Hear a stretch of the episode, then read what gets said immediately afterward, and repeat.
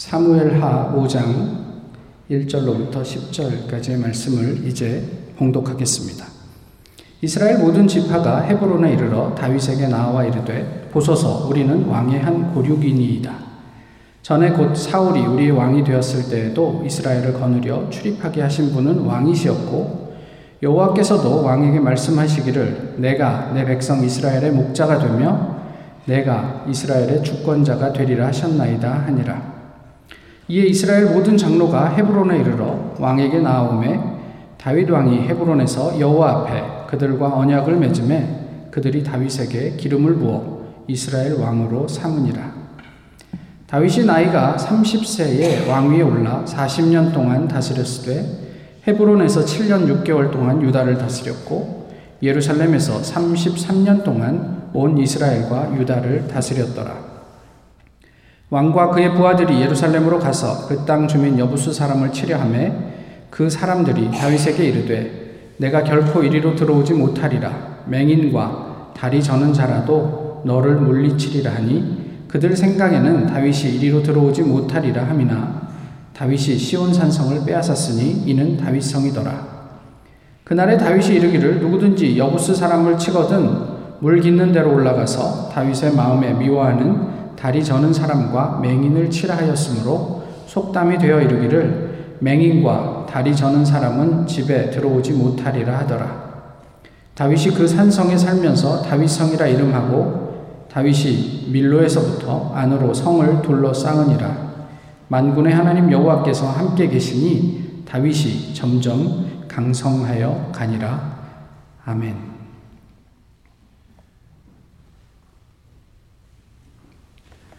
어, 지난 주 중에 어, 시카고 지역에 이름만 되면 알만한 교회들이 문을 닫았다는 소식을 들었습니다.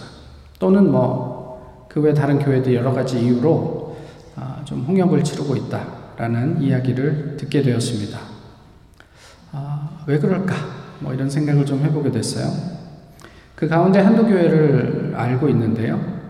그 문을 닫게 된 교회의 목사와 통화를 했습니다. 아, 어떻게 된 거냐?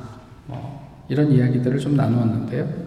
교회를 정리한 가장 큰 이유는 목사와 성도들 간의 간극 때문이었다. 이렇게 얘기를 해요. 성도들은 젊은, 어, 비교적 젊다고 해야 되겠죠. 시카고 지역에서 비교적 젊은 전문직에서 2021년을 살아가고 있고요. 목사는요, 이게 본인의 이야기입니다. 전형적인 리더십, 그러니까 top-down 방식의 어떤 charismatic 리더십을 가지고 교회를 운영하려고 했는데 이 둘 사이에 마찰이 생기는 거예요. 그래서 이게 맞지 않아서 어, 오랜 여러 해 동안 어, 고민을 하고 고생을 하다가 결국은 교회를 이제 마무리하는 것으로. 근데 그 과정도 쉽진 않았지만 어쨌든 그렇게 되었다. 이런 이야기를 들었습니다. 우리는 어떤가 생각을 해보게 되었어요. 지금 사실 어, 코로나 이후에 많은 이야기들, 교회에 대해서 많은 이야기들을 사람들이 하고 있죠.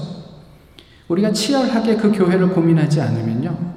이제 교회들은 점점 세상, 세상으로부터 아, 고립되어 가게 될 것입니다. 그 고민을 오늘 언제 시작해야 되냐면 지금 시작해야 되는 거예요. 요즘 교회는 이런 생각을 해봐요. 어쩌면 요즘 영화를 만들 때 뭘로 만듭니까? 뭐 특수효과 이건 CG로 다 하잖아요. 그런데 교회는 여전히 탈 쓰고 분장해가지고 그러면서 영화를 만들고 있는 것은 아닌가? 어, 너무 이렇게 구태한 건 아닌가? 너무 고민이 없는 것은 아닌가? 뭐 이런 생각들을 좀 해보게 되었습니다. 오늘 본문에서 말씀하고 있는 것처럼 다윗은 점차 흥왕하여 갑니다. 아, 그의 삶을 보면서 무엇을 느끼세요? 다윗이 흥왕하기 위해서 이러저러한 것들을 하였더라. 성경은 그런 이야기를 하지 않아요. 다윗이 흥왕하기 위해서 사람들의 지지를 받기 위해서 사람들로부터 사람들 사이에서 스타가 되기 위해서 다윗은 이런 일을 하였더라. 성경은 그런 이야기를 하지 않습니다. 사울보다 대단히 더 의로운 사람이 아니라는 점은 이전의 설교에서 이미 우리가 충분히 이야기를 나누었습니다. 이러한 다윗의 연약함은 오늘 본문 이후로 사무엘 하에서 또 아주 구체적으로 이제 하나하나씩 드러나게 되죠. 지난 주일날 저희가 나누었던 사무엘, 사무엘 하 1장 그 이후에 오늘 본문에 이르기까지 다윗에 관해서 묘사된 약점이 하나가 있습니다. 그게 무엇이냐면 다윗의 아내들이에요. 헤브론에서 7년 6개월을 지내는 동안 다윗은 아내 6명을 얻었다. 성경은 그렇게 이야기를 하고 있어요. 3장에 사무엘하 3장의 말씀인데 또 그 뒤에 가면 다, 다니엘이 아니고 다윗이에요. 다윗이 처첩을 더 취했다. 이렇게 이야기를 합니다. 그러니까 여섯 명 이외에 다윗에게는 부인이 더 있었다. 헤브론에서 7년 6개월 동안 지내면서 그렇게 되었다. 이렇게 얘기를 해요. 근데 신명기에 보시면 신명기 17장에 어떤 내용이 있냐면 너희가 가나안에 들어가면 분명히 이스라엘 백성들이 왕을 달라고 구하게 될 텐데 이미 예언이 돼 있어요. 그랬을 때 하나님께서 뭐라고 말씀하시냐면 첫 번째 반드시 하나님께서 선택한 사람을 왕으로 세워야 할지니라 이렇게 말씀하시고 왕이 될 그 사람은 세 가지를 하지 않았으면 좋겠는데 첫 번째 말 병말을 많이 두지 말고 두 번째 아내를 많이 두지 말고 세 번째 자기를 위해서 돈, 은, 금을 많이 두지 않아야 할 것이다 이렇게 말씀하세요. 다윗이 어떤 어떤 왕이었는지에 대해서는 차차 또더 어, 이야기할 기회가 있으면 나누기로 하고요. 사무엘하 1장부터 오늘 본문에 이르기까지 다 다윗이 이 세 가지 중에서 문제가 생겼던 것은 아내를 많이 두었다 이거예요. 그리고 앞으로 다윗의 삶에 있어서 통치를 40년 동안 했잖아요. 30살의 즉위에서 70이 될 때까지 이 아내를 많이 둔 것 때문에 다윗은 어, 엄청난 어려움에 이게 직면하게 되는 것을 우리는 이미 알고 있습니다. 반면에 이 모든 허물들을 덮을 수 있는 강점이 있어요. 그 강점은 무엇이냐면 헤브론에서 7년 6개월을 지냈다라는 사실이에요. 이게 어떻게 강점이 될까 싶어요. 이런 생각을 해요. 다윗이 어, 이제 사울이 죽은 후에 이스라엘의 왕이 될 수 있잖아요. 하나님에게 기름 부음도 받았겠다. 뭐 그러면 자기가 그런 정통성을 내세워서 어떻게 해서든지 자기가 가지고 있는 어떤 힘, 어, 이 사람들을 동원해서 통일 왕국의 왕이 될 수도 있었을 텐데 왜 그때 다윗은 이스라엘을 무력으로 이렇게 점령하지 않았을까? 근데 오늘 본문은 이렇게 시작하고 있습니다. 북이스라엘의 장로들이 다윗을 찾아왔어요. 7년 반 만에 찾아온 거예요. 그리고 다윗이 자신들의 왕이 되어줄 것을 요청해요.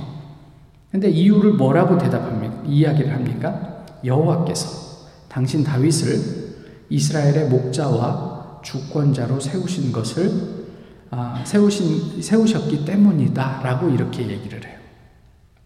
7년 반 동안 뭐 하고 있다가 물론 성경을 읽어 보시면 알지만 그 안에 뭐 아브넬과 요압 사이에서 어떤 그런 북이스라엘의 어떤 그런 여러 가지 정치적인 투쟁, 암투 이런 것들이 많이 있었단 말이에요. 7년 반 동안 그렇게 시간을 보낸 후에 장로들이 이제 다윗을 찾아와서 어, 통일 통일 왕국의 왕은 당신뿐입니다. 하나님께서 그렇게 만드셨습니다. 이렇게 이야기를 하고 있단 말이에요. 북 이스라엘을 포함한 모든 장로들을 통해서 이런 고백을 듣게 되고 비로소 통일 왕국의 통치자로서 다윗은 아, 정통성을 갖게 됩니다. 본인이 주장하지 않았고 주변에서 그렇게 다윗을 옹립하게 되었습니다. 그러면 이것이 헤브론에서의 7년 반과 무슨 관계가 있을까? 결론적으로 이야기를 하면 헤브론에서의 7년 6개월이 없었으면 오늘 본문도 없었다 이 말이에요. 예, 정확하진 않습니다. 학자마다 좀 의견이 다른데 통상 다윗이 기름을 부음 받, 기름 부음을 받은 나이를 한 18세 전후로 추정을 합니다.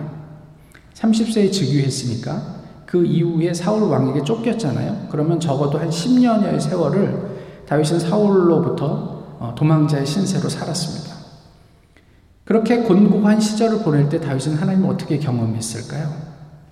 원망스럽지 않았을까요? 사울에 대한 어떤 그런 적대감, 이런 것들은 없지 않았을까요? 뭐 이런 것들을 생각해 보게 돼요. 이런 다윗의 다윗의 삶에 대한 이 대목에서 우리는 무엇을 느끼고 있습니까? 10절에 이렇게 얘기하잖아요. 여호와께서 함께 계시니 이것은 다윗을 따라다니는 수식어예요. 오늘 본문에서는 여호와께서 함께 계셔서 다윗이 점점 강성해졌다 이렇게 얘기하지만 여호와께서 함께 계셔서 다윗은 10년 동안 아주 모진 고통 가운데 놓여 있었어요. 하나님께서는 특별한 이유도 말씀해 주지 않으세요. 그리고 다윗은 그저 그냥 집에서 양이나 치고 있었으면 뭐 크게 어려울 일도 없었어요. 편안하게 지낼 수 있었음에도 이제 하나님께서 갑자기 자기에게 기름을 부으시고 너는 이제 이스라엘의 왕이 될 것이야. 라고 한 다음부터는 문제가 생기기 시작해요. 성령이 다윗과 함께 함으로 다윗이 뭐 수금을 타면 어, 사, 사우리를 괴롭히던 뭐 이런 여러 가지 뭐 질환들이 이렇게 상쾌해진다. 뭐 그런 역사도 있었지만 사실 그것 때문에 다윗의 삶은 점점 더 점점 더 이런 어떤 고난과 나락으로 떨어지게 되었다라는 이야기죠.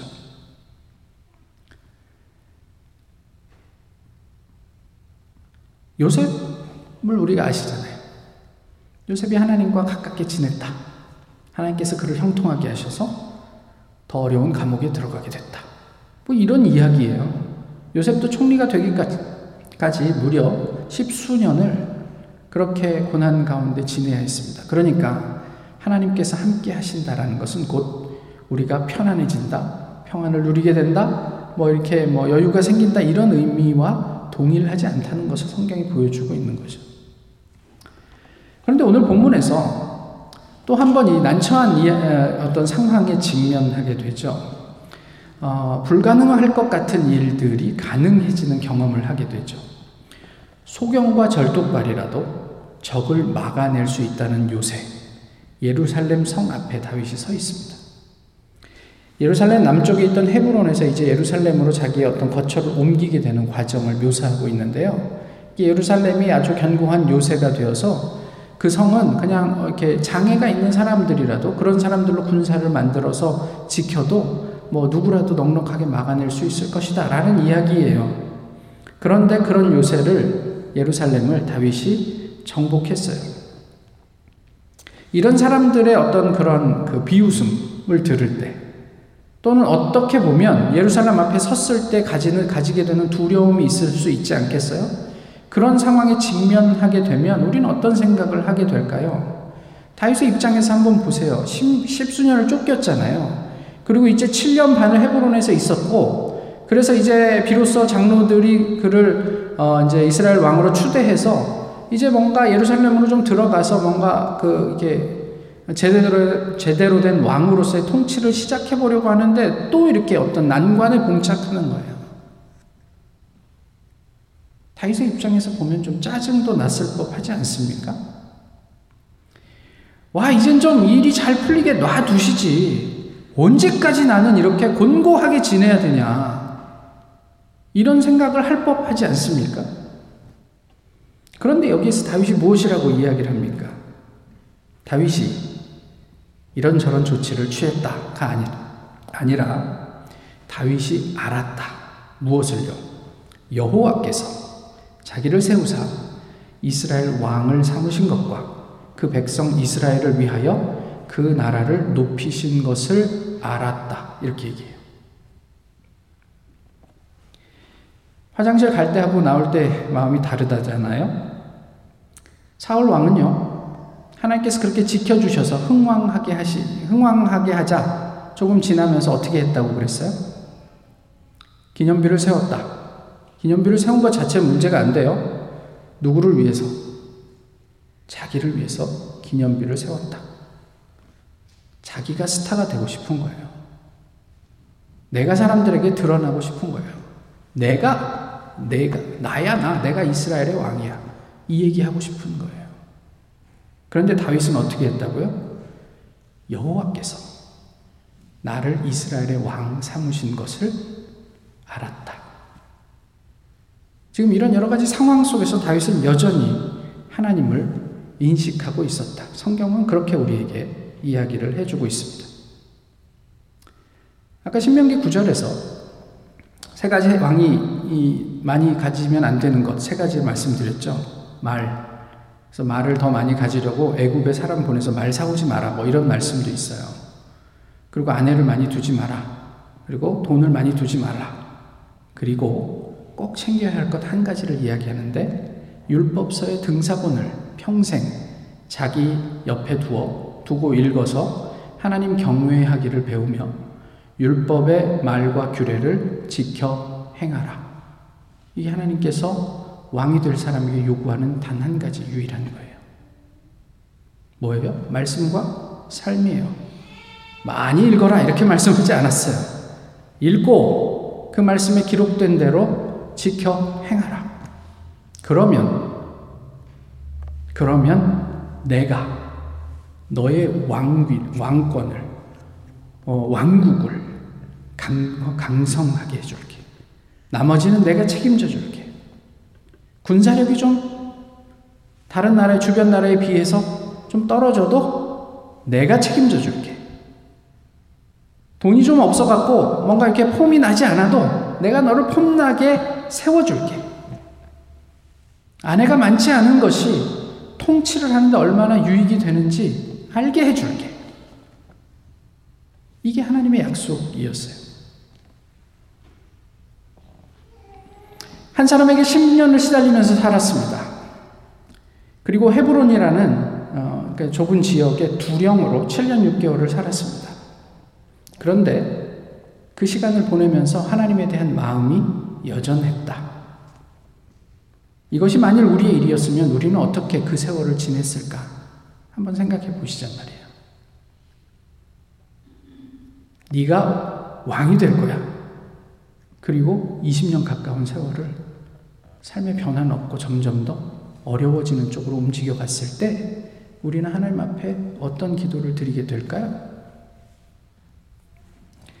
이런 것이 궁금합니다. 도대체 다윗의 삶 가운데 그 20년에 가까운 삶 가운데 무엇이 다윗으로 하여금 그 인간적인 미움과 분노의 감정, 하나님을 향한 분노, 섭섭함 이런 감정을 추스르게 할 수 있었을까?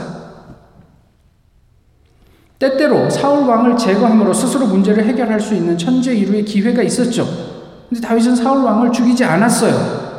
그 상황에서 어떻게 자신의 신앙적인 중심, 아니 하나님을 생각해낼 수 있었을까? 도대체 다윗의 삶은 어떻게 이루어졌길래 그 절체절명의 순간에 아 이게 하나님께서 나에게 주신 기회야라고 생각하고 죽여도 되잖아요.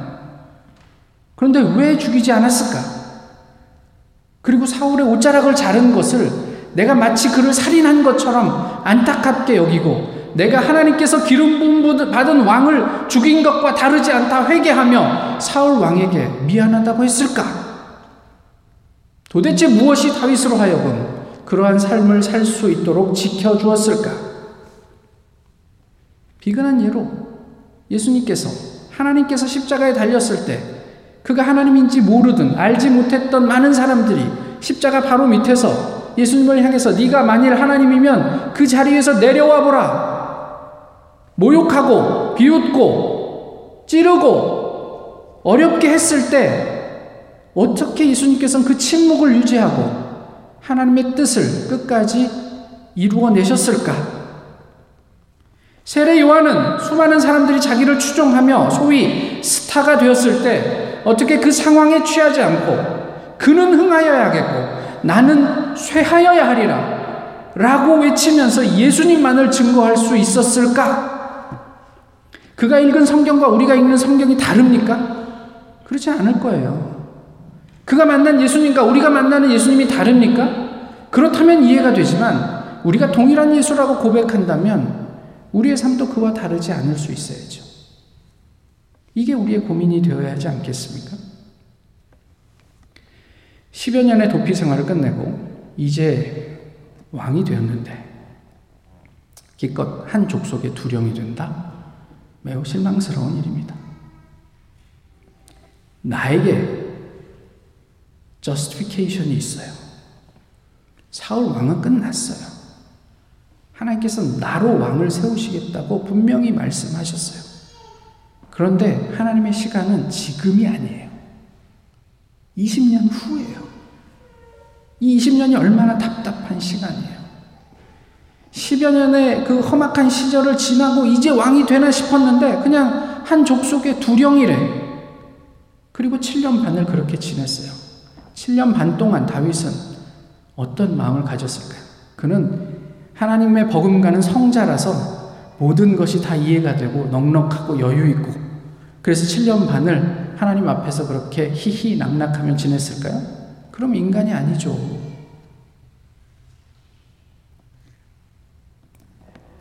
섭섭할 만도 한데 이때도 다윗은 하나님께 묻습니다.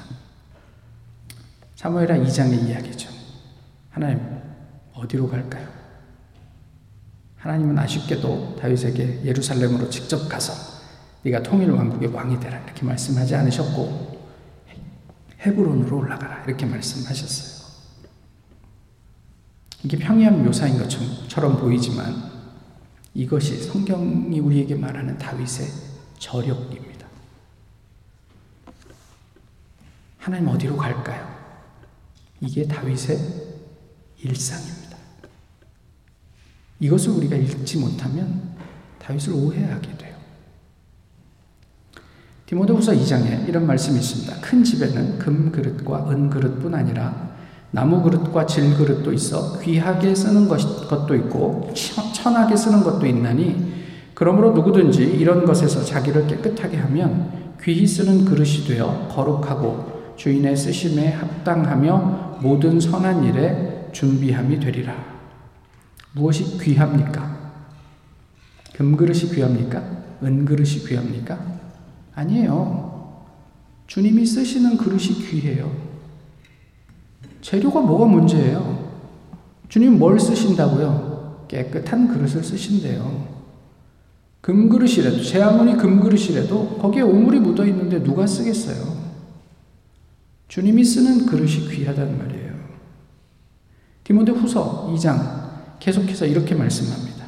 너는 진리의 말씀을 옳게 분별하며 부끄러울 것이 없는 일꾼으로 인정된 자로 자신을 하나님 앞에 드리기를 힘쓰라. 그런 사람을 쓰신대요. 그리고 이런 말씀이 이어집니다. 너는 청년의 정욕을 피하고 주를 깨끗한 마음으로 부르는 자들과 함께 의와 믿음과 사랑과 화평을 따르라. 어리석고 무식한 변론을 버리라. 이에서 다툼이 나는 줄 알미라. 주의 종은 마땅히 다투지 아니하고 모든 사람에 대하여 온유하며 가르치기를 잘하며 참으며 거역하는 자를 온유함으로 훈계할지니 혹 하나님이 그들에게 회개함을 주사 진리를 알게 하실까 하며 그들로 깨어 마귀의 올무에서 벗어나 하나님께 사로잡힌 바 되어 그 뜻을 따르게 하실까 함이라. 이렇게 사세요? 저는 못 사는 것 같아요. 그래서 고민이에요. 은퇴해야 되나? 제가 농담처럼 하는 이야기지만 저는 고민이에요. 하나님께서 살게 하신 사람이 있잖아요. 우리 그렇게 살아요? 그렇게 못 살면 고민해야죠. 하나님, 저는 왜 안 됩니까?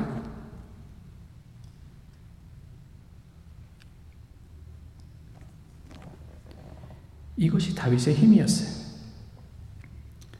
이것이 또한 우리의 힘이에요. 우리가 무슨 대단한 스펙을 갖는 게 힘이 아니고요. 하나님 앞에 서 있는 것. 그리고 끊임없이 내가 하나님하고 같아지는 길을 가고 있는가 그것을 얼라인하는 것을 고민하는 그것이 우리의 힘이란 말이에요. 다른 길은 없어요. 문제가 있어요. 근데 너무 식상해. 너무 쉬워요. 말씀을 평생 옆에 두고 읽으세요. 에이, 목사님. 뭐 그런 당연한 말씀을 어색하게. 너무 쉬워요. 그래서 잘 안 해요. 다윗은 이 길을 통해 통일 왕국의 명실상부한 왕이 되었습니다. 어린아이가 아버지와 함께 길을 가, 아버지 오솔길을 걷다가 묻습니다. 아빠, 용기가 뭐예요? 아빠가 아이에게 묻습니다. 너는 용기가 뭐라고 생각하니? 예, 나보다 덩치 큰 아이가 다른 친구들을 괴롭힐 때 내가 나서서 그 아이를 혼내주는 거예요. 아빠가 대답합니다. 그래. 그것도 용기일 수 있겠구나. 하지만 그것은 참된 용기는 아닐 것 같아. 그리고 말없이 아이의 손을 잡고 계속 산길을 걸어갑니다. 산모퉁이를 돌아서자 마침 그곳에 제비꽃 한 송이가 아름답게 피어 있었어요. 그 꽃을 보면서 아빠가 아이에게 이야기합니다. 용기란 바로 저런 거야.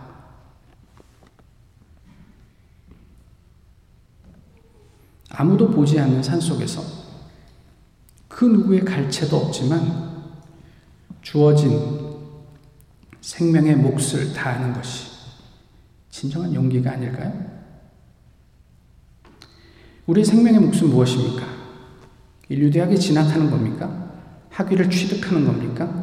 부를 가지는 겁니까? 명예를 거머쥐는 것입니까? 건강입니까? 내가 나를 위해 모든 방법을 동원해 원하는 바를 이루는 것이 우리의 생명의 몫입니까?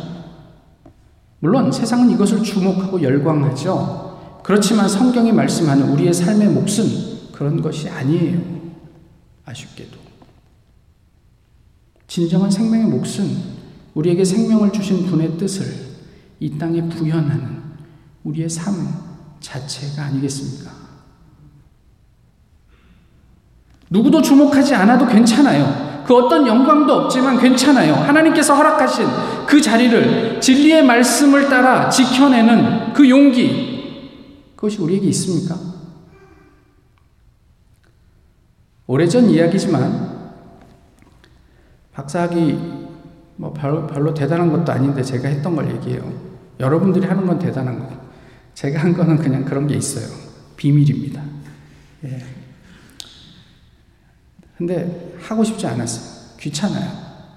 막 매번 이렇게 시카고까지 차 타고 가갖고 잘 들리지도 않는 수업 들어가면서 되지도 않는 말로 뭐 사람들하고 얘기해야 되는 것도 귀찮고 그렇지만 귀찮다고 얘기하면 이게 좀 면이 안 서니까 이 박사 인플레이션 이 심한 한국 사회에 경종을 나라도 한, 명, 한 명쯤 울려줘야 되지 않겠어?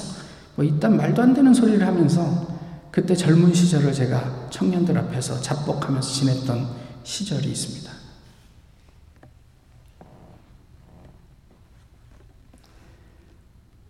사람들의 주목을 받고 싶어서. 근데 그게 성경이 이야기는 생명의 몫은 아니죠. 누구도 주목하지 않고 영광도 없지만 말씀대로 하나님께서 우리로 하여금 지키라 하신 그 자리를 그냥 지켜내는 것. 그것은 엄청난 용기가 필요합니다. 세상은 우리와 교회를 통해 그런 아름다움을 목격할 수 있을까요? 지금 우리가 만약 10년을 넘게 우리를 괴롭히는 사람을 우리의 평정심을 잃지 않고 품을 수 있다면 또 도저히 인간적인 힘으로 극복할 수 없어 보이는 상황 앞에, 상황을 앞에 놓고도 하나님에 대한 신뢰를 잃지 않을 수 있다면 세상은 우리를 위해 집을 짓게 될 것입니다. 오늘 본문 읽지 않았지만 11절의 말씀이 그거예요. 주변의 왕들이 건축의 재료들을 다 가지고 와서 목공과 석공들을 자기네 목공과 석공들을 다 동원해서 뭐라고 해요? 다윗을 위하여 집을 세웠다.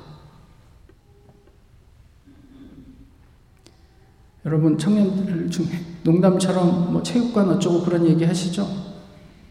예, 교회랑 상관없는 주변의 어떤 사람들이 그 모든 것들을 다 가지고 와서 교회를 위하여 집을 세웠더라. 이런 일이 있을 수 있을까요? 있었대잖아요. 쇳물이 그냥 물처럼 보여요. 지난 주간에 받았던 성교 편지의 첫 줄입니다. 어, 제철소에서 근무하는 어떤 분이 이야기한 내용인데 오래 근무하다 보니까 그 뜨거운 쇳물이 물처럼 보인대. 그래서 그냥 별 그런 경감시간 없이 일하다가 쇳물을 발등에 부어가지고 화상을 입었대요. 익숙해지다 보면 무뎌집니다. 우리가 누구입니까? 프로테스탄트. 익숙함, 곧 무뎌짐과의 싸움이에요. 어제 읽은 말씀이라고 대, 대충 읽지 마시란 말이에요. 평생 신앙생활 했다고 주님의 명령을 희석하지 마시란 말이에요. 마치 내가 하나님이 된 양. 내게 익숙한 신앙과 경험 안에서 화석이 되지 마시란 말이에요. 그리고 매일 새롭게 성령을 만나고 경험하기 위해서 씨름하시란 말이에요. 고민하시란 말이에요. 내가 확신하고 있는 것 가운데 말씀과 동떨어져 교묘하게 변질된 것은 없는지 확인하시란 말이에요. 어디에 근거해서 확인하세요? 말씀에 근거해서 확인하시란 말이에요. 내 정욕 때문에 왜곡하고 있는 것은 없는지, 내가 가진 그릇된 확신으로 하나님의 말씀이 잘못 전해지고 있는 것은 없는지,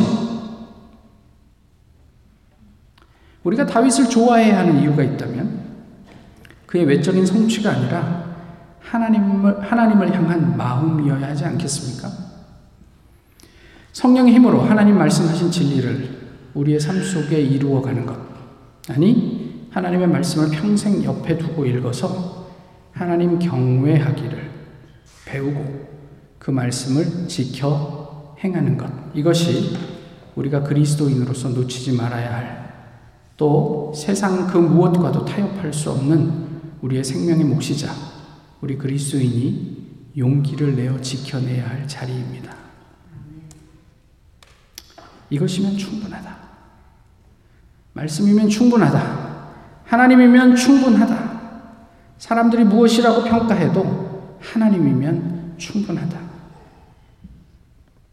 이렇게 정결해지라고 성경은 우리에게 말씀하고 계세요. 하나님께서 우리 주님의 교회가 아니라 하나님께서 그 다윗처럼 우리 또한 강성하게 만들어 주실 것입니다.